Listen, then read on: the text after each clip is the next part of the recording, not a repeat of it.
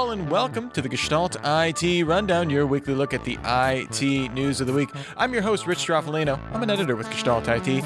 Joining me from across a little bit of land in this great nation of ours, a subset of land within the overall nation, several states, in fact, is the one, the only, the Cloudman himself, Ken Nalbone. Ken, thanks for being here. Thanks for having me, Rich. Really only one state, and thankfully it's only over land unless you take some weird route over the Great Lakes. But there are several states of mind that you have to go to get to there. So. And driving across Ohio and Indiana is probably just going to induce multiple states of rage. Rage, depression, flatland. It all works out either way. Let's get it started, though, with a little segment we like to call News or Not. This is where we have, just too much news to have substantive conversations on each. But I need to check with Ken if these individual items are, in fact, newsworthy or now. First up here, we have some interesting news from security researchers at Checkpoint Software. They demonstrated installing ransomware on a Canon 80D DSLR.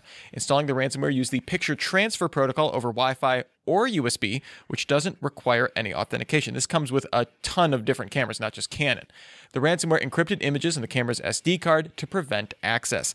Counterpoint contacted Canon back in March, and the two have come out with a patch and have been working on it since May and came out with a patch just a couple days ago when the story broke. The researchers said that while their exploit was specific to Canon, any camera that uses the Picture Transfer Protocol may be vulnerable to a similar attack, basically because it doesn't authenticate anything. Ken, ransomware on your camera, news or not? Kind of interesting, kind of scary, not particularly newsworthy unless you have photography as a source of revenue income. For most consumers, if they forget to update the firmware on their camera, which sounds like it's, already available, then they might have the prospect of losing last month's photos of their kids' first day of school or something like that. Well, that'd be sad, but not life-shattering. So. Yeah, what was troubling about this was because it's over Wi-Fi, you could really set up just kind of a honeypot to automatically connect to anything if people were trying to transfer to their phones or something like that, and essentially have a backdoor to theoretically a wider range of people, although how many people are transferring wireless pictures in any given location, still making you realize that you have a computing device everywhere you go. Next up here, Broadcom announced it will acquire the cybersecurity company Symantec for a cool $10.7 billion in cash. This is the second major acquisition to diversify Broadcom away from the chip market after they acquired CA Technologies for $19 billion in 2018. Broadcom expects the deal to result in $1 billion in cost synergies over the next 12 months, aka layoffs. The deal is expected to close before the end of 2019. We had talked about this earlier in the year. It seemed like the deal was off. Seems like Symantec realized, hey, maybe we're not worth quite as much as we thought. Closing on this deal, Ken, news or nah? I think it's news. I mean, it's a big acquisition and therefore a big deal, right? Especially since it's a chip company buying yet another software company, which is not really expected. I'm not sure what Broadcom's vision is for their company as a whole with all these acquisitions. Hopefully their leadership is, and it's not just a buying frenzy. Yeah, and it seems like for now that they want to maintain this as kind of a wholly owned subsidiary, not really pushing to incorporate this, making a security play on silicon like Intel tried a few years ago when they acquired, was it McAfee or yes, it was. Whatever security firm they bought. Yeah. So interesting. That's more of a hands-off approach other than all of the layoffs that are surely coming. Next up here, the voting village at the DEF CON security conference featured a $10 million prototype voting machine developed by DARPA. You may know them as creators of futuristic, semi-scary things. Originally announced in March, the voting machine is an open source platform and will be built on purpose-built hardware, although the prototype right now is just running on virtualized hardware. But this is all going to be built from the ground up, not using any consumer silicon to ensure that you don't have any really basic hacks on documented hardware that are available right out the gate. The machine uses a touchscreen to register votes, then prints out the selections with a QR code in the corner of the ballot. These printouts are then scanned. The QR code serves as a cryptographic validity check. DARPA hopes to have a complete system to access at DEF CON 2020 with all of that kind of custom-made hardware. The system will offer a code repository for researchers to test, available just on GitHub, as well as offer a small test board to look for hardware vulnerabilities. So again, not trying to come up with some kind of proprietary solution, but saying, hey, everybody, try to break this as much as possible. This is the best way to ensure voting security. Open source voting platforms, Ken, news or not? I like DARPA. They're kind of like the branch of the Defense Department that is almost trustworthy. But this is an early POC, so it's not really news yet. Maybe it develops into something in the future. It's kind of a cool idea. I'd be interested to see where it goes, but it's nothing earth-shattering yet. I mean, ARPANET became the internet, so that was a cool project. But then there was the DARPA Grand Challenge trying to move forward autonomous vehicle creation, and that seemed to fizzle out, and now we have other self-driving car projects. So it's going to be somewhere in between those two, probably. Yeah, and maybe the best case scenario is that whatever they learn from this, even if this isn't something that they commercialize and sell to states or, you know, the federal government or something like that, if they can have documented lessons of, hey, these are the easiest ways for voting systems to typically be exploited or something like that, maybe that's valuable to the industry overall. And if nothing else, we can learn from their mistakes. All right. And finally here on News or Nah, we have another installment in our famous series of configuration misconfigurations that are actually massive privacy breaches. That sound drop was worth the wait. News research presented at DEF CON showed that exposed elastic block storage snapshots may be the new exposed S3 buckets, Ken. That's just so exciting to me. Researcher Ben Morris made a tool using Amazon's internal search and scraped publicly exposed EBS snapshots, then attached it, made a copy of the list of the contents to a volume on his own system. Doing this over the course of a month and spending just a couple $100 for AWS credits and, you know, expenses, Morris was able to get VPN configuration, application keys, critical user and administrative credentials, source code from major tech companies, governments, and healthcare organizations. Pretty much a lot of big important organizations kind of guilty of this practice. Amazon has since notified customers with public snapshots, letting them know to take them down if they were unintentionally made public. But will this always just be a game of misconfiguration whack-a-mole, Ken? It seems like more or less. And yes, this is news, by the way, since it gave you the opportunity to use that. So of course it's news. Any chance to use a sad trombone is a news story. So there you go.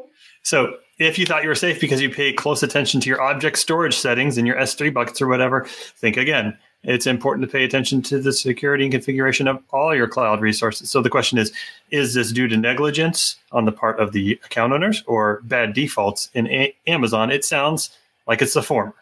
People not paying attention. Well, and what Morris had kind of pointed out was that these snapshots didn't necessarily stay up for a very long time, but using that the Amazon's own search and just constantly running it at a very short interval, even if it was only up for a few minutes and someone realized the error and took it back down, he was able to grab it extremely quickly. Basically what we've seen with S3 buckets, right? Whenever there's any kind of security keys or crypto wallets, people are automatically scraping those, looking for those actively. And I imagine that will be the case with the EBS snapshots as well.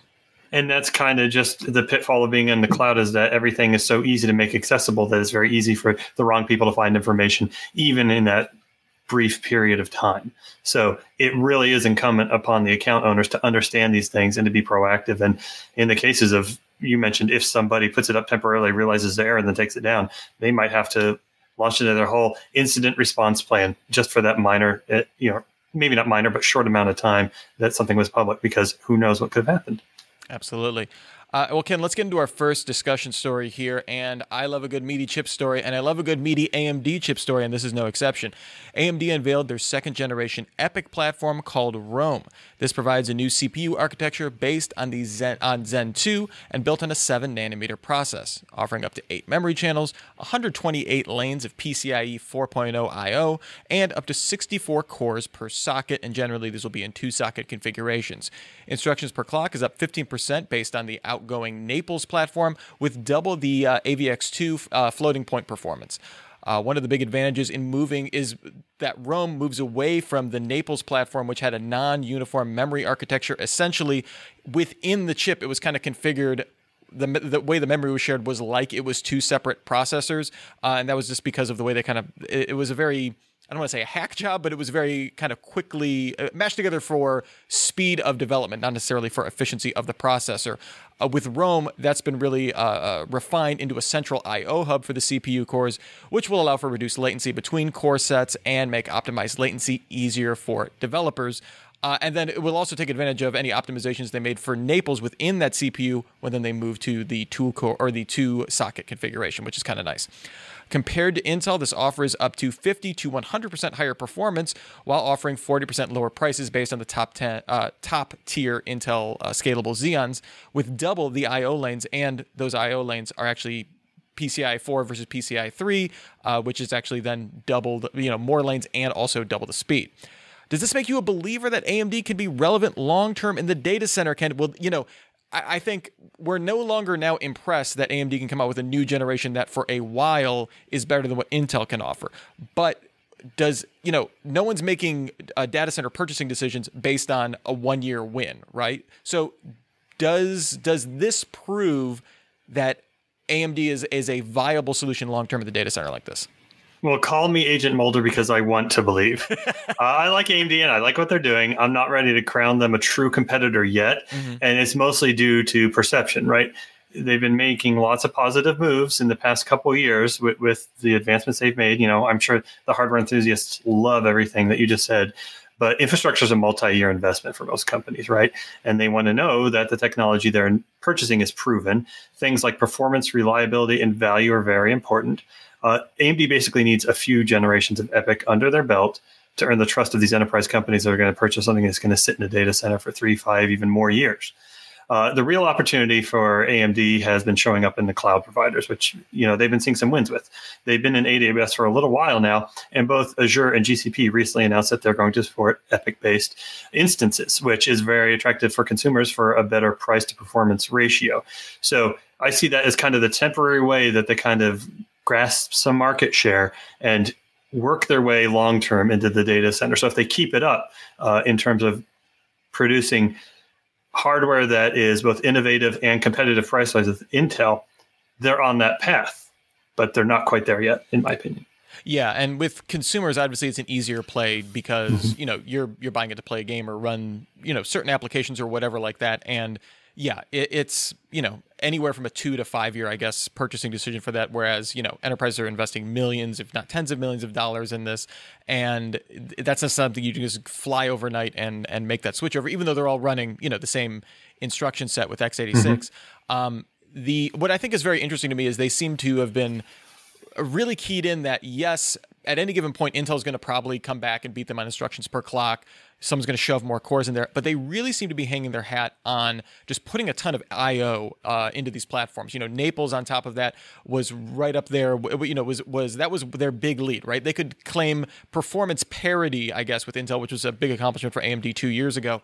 But a huge I/O lead, and when you're looking at that as being an increasingly where latency is increasingly important, less so than performance in a lot of applications. I think that is an important point that AMD kind of identified as a way to differentiate themselves.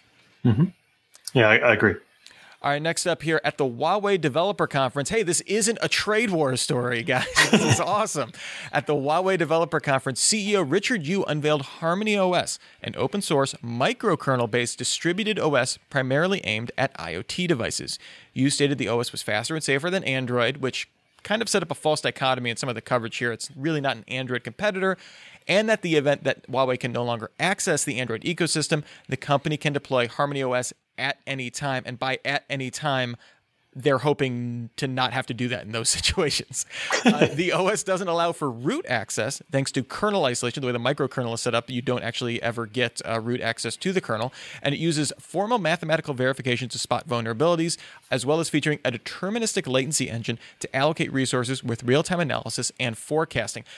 They're comparing this to things like Google's Fuchsia OS and QNX. QNX is a real-time operating system, so I'm not sure if... I didn't see in the documentation that this is real-time, but they're claiming real-time-like capabilities and reliability. We'll see how that plays out. But they're claiming it's 5 times faster than Google's Fuchsia, which isn't even out, so that's just made-up numbers. But 3 times faster than QNX, which is very established in the automotive industry. Harmony OS will first come out in smart displays. In fact, they already have the first kind of smart display announced, and will still include the Linux kernel and Huawei's LightOS kernel alongside its microkernel for the time being, with version 2.0 due out in 2020. That will those two other kernels will just go away. They'll have better graphics support, and it seems like that's like the actual release of this. Definitely not an Android killer, but Can Huawei make IoT more secure with microkernels, Ken? There's a two-part answer to that. One, do I think IoT can be more secure with microkernels? Yes. Do I think people trust Huawei to deliver a more secure operating environment for these devices? Not necessarily. The trade war you mentioned has kind of tainted their reputation, so it's going to be difficult. So folks who don't understand the architecture of this OS, and I'm kind of one of those. I understood most of what they were talking about there. I understand what a microkernel is. So the people who don't understand the OS or tech in general aren't likely to buy into this. They're not going to necessarily think that Huawei's OS is the way to go because they just hear Huawei and they think bad things. So sorry, Huawei, even if you have the best intentions here, you're going to be struggling, climbing uphill against public perception on this one. Well, the one thing I will say in terms of like being hopeful for better IoT security is being open source. Yes, I'm sure there's going to be a pay Huawei for support, right, for Harmony OS, and you get the operating system for free, every open source project's business model, right? But theoretically, this could be something that could be used by the hundreds, thousands of, small-scale IoT providers and come up with a more secure base. Yes, if they're not getting the latest patches and support, how valuable is that? But if we can set at least a higher floor for the currently abysmal state of like weird anonymous IoT, Chinese-made or whatever, just weird IoT devices, that to me makes the entire ecosystem better. Again, I don't think that's a permanent solution, but it could be a nice side effect of this, even with, kind of hesitancy of anything with the name Huawei on it in the US, at least. Exactly. And of course, again, the architecture seems like a sound idea. Yeah. It is just a perception problem. It'd have to be a fork that is completely separated from Huawei in some way that people wouldn't even realize that, or if they knew that it was distantly involved, that it's no longer part of that, for it to be something that is massively adopted. But for people that don't realize, the big distinction there is, not being able to have root access. The problem with a lot of IoT devices, if you're not familiar, is that especially for, kind of these no-name devices that just kind of sit on your network, either they have hard-coded like user credentials that you cannot change. You cannot change the password, cannot change the username, or by default, they're operating all the time in root and the password is Tor or something like, it's just root backwards. And that's what a lot of kind of default Linux distributions use. And if you don't know to change that, or if you don't have the ability to change that, it just becomes just this gaping security hole. Yes, on a small IoT device, the odds of exploiting that one device are pretty small, but when enough of those are on any given network, that becomes a huge surface area. Yep. So Ken, I know you're a huge fan of voice conferences, teleconferences. What am I thinking of? WebExes. But Cisco announced it's acquiring Vocera. Yes. Voice A. I'll just read it as Voice A first. Voice A. The makers of a voice assistant called Eva that can join conference calls. Conference calls is what I was trying to say.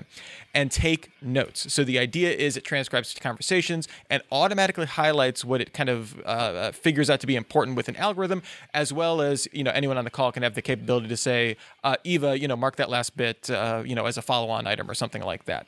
This will be rolled into WebEx, which is just rolled out actually its own kind of Alexa-based assistant capabilities. I don't know if this will be a supplement to that or eventually to replace that so they're not depending on Amazon for the tech. But Ken, do virtual assistants make conference calls worse or better? Unless the tech is foolproof in transcription and other analysis, it's just going to create more work. So worse, in my opinion. I think also very few people will claim that WebEx is their favorite conferencing platform. So having the feature only on WebEx isn't likely to excite very many people. So I don't really know who this is for. Maybe there's somebody who's going to say, oh, just what I was looking for. I'd like to meet that person and, talk to them and understand that, because it doesn't excite me personally. Well, this reminds me of like 2-3 years ago, there was this big excitement about all of these virtual assistants you kind of roll into email for kind of the same purpose. So instead of CCing your office manager or someone else on your team to, hey, put this call on, on my calendar or something like that, you could loop in this virtual assistant and they would automatically, it would automatically be tied into your Google Calendar and do that. And you're absolutely right. The problem is it wasn't foolproof. It worked 95% of the time, but then 5% of the time it would shoot back this awkward email of, did not compute, please resubmit. And then the, kind of the illusion of this convenience of this virtual assistant is completely shattered and just becomes a huge kludge for everybody. The one thing I'll say is the idea of this I really like, because I'm pretty sure every conference call I've ever been on, there's like 2 other people that don't say anything on the call, but are just there to kind of either take notes or for whatever reason, they need to be able to hear it. And it's just the only reliable way, because, you know, it's really, there's not a lot of like instant transcription services available for conference calls, at least that I know of. Maybe there are. I'm not enough of a conference call nerd to know about that. But if you can have that reliably be there, reliably kind of highlight the action items from the call, and then be able to distribute that so that you don't have so many people sitting on calls that, you know, strictly speaking, don't need to be there other than just to you know, consume the content of it. I think that could be valuable down the line, and you know, and be help out productivity, and only have the people that really need to be on those calls be on those calls. Basically, I don't want to be on conference calls I don't need to be on. And I can see it be kind of being beneficial to your point, but a word-for-word transcription is not going to be useful for most people. They want meeting minutes, notes, unless it's intelligent enough to actually generate that kind of information out of a conference call. I don't know. Anybody except the conference call nerds that you said exist would like it. Do those people exist? I'm not really sure. Conference call power users. Nerds is pejorative. Let's say, yeah, conference call power users. We'll go with. If you say so, yeah. All right, and finally, our last story. This just broke this morning. The workplace rental startup WeWork submitted its S1 filing with the SEC in a move to go public. If you're not familiar with WeWork, evidently you don't work for a software company in the Valley, but you can go there and rent offices or desks or any kind of, you can rent whole floors, and they're all really hip and cool, and there's lots of glass and bespoke wood and beer taps and stuff like that. A lot of nitro cold brew, I feel like, at a WeWork.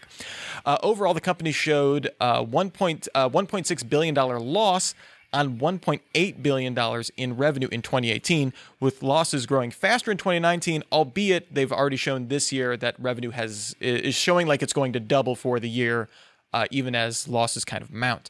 The company has doubled the number of desks and members over the past year. They now have 604,000 desks and 527,000 regular members, they call them, or just people that use their service.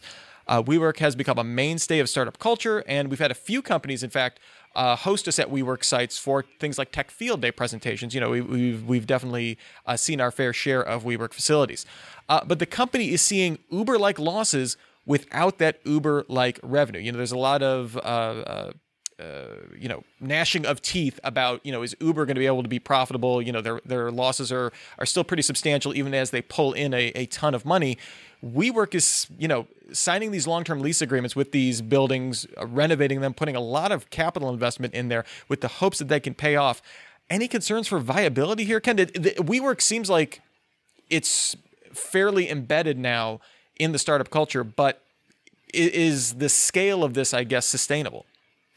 It doesn't seem like it, because $1.6 billion worth of losses and $1.8 billion of revenue means that they spent approximately $3.4 billion last year, right? Yeah. Total. And they're obviously not finding a business model that can make them profitable. So what's the long-term goal here? I don't see how it's workable unless they figure out how to actually turn that around and make money. It doesn't matter how much people like it. If they go bankrupt, they're going away. So what? Well, yeah. I mean, and the idea is that, you know, they've been fairly aggressive in expanding to different cities and adding, you know, increasingly elaborate, you know, kind of accoutrement in a lot of their offices and that kind of stuff.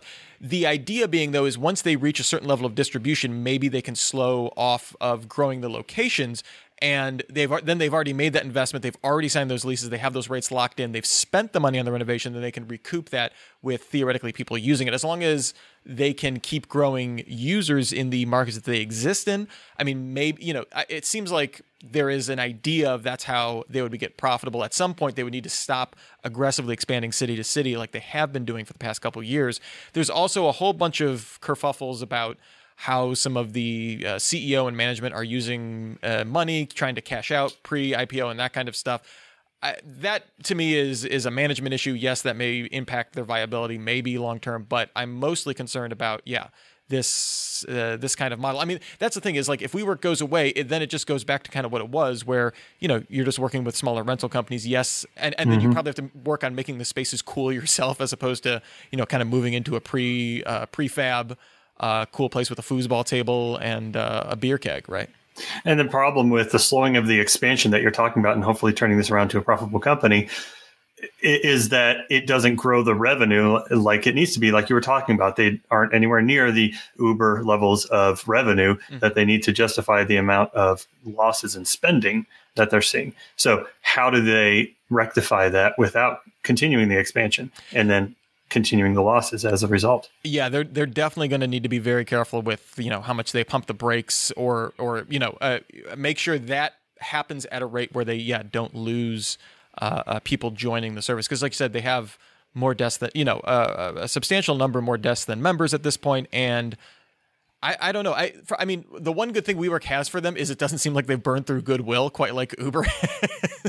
There is that, except whatever this, you know, management exit thing is. That to me is like you've made private investors mad. The startups that are like, no one's claiming like it's unfair to startups that WeWork is, you know, necessarily expensive or something like that. So, you know, maybe they'll have more goodwill and they'll be able to parlay that into a successful IPO.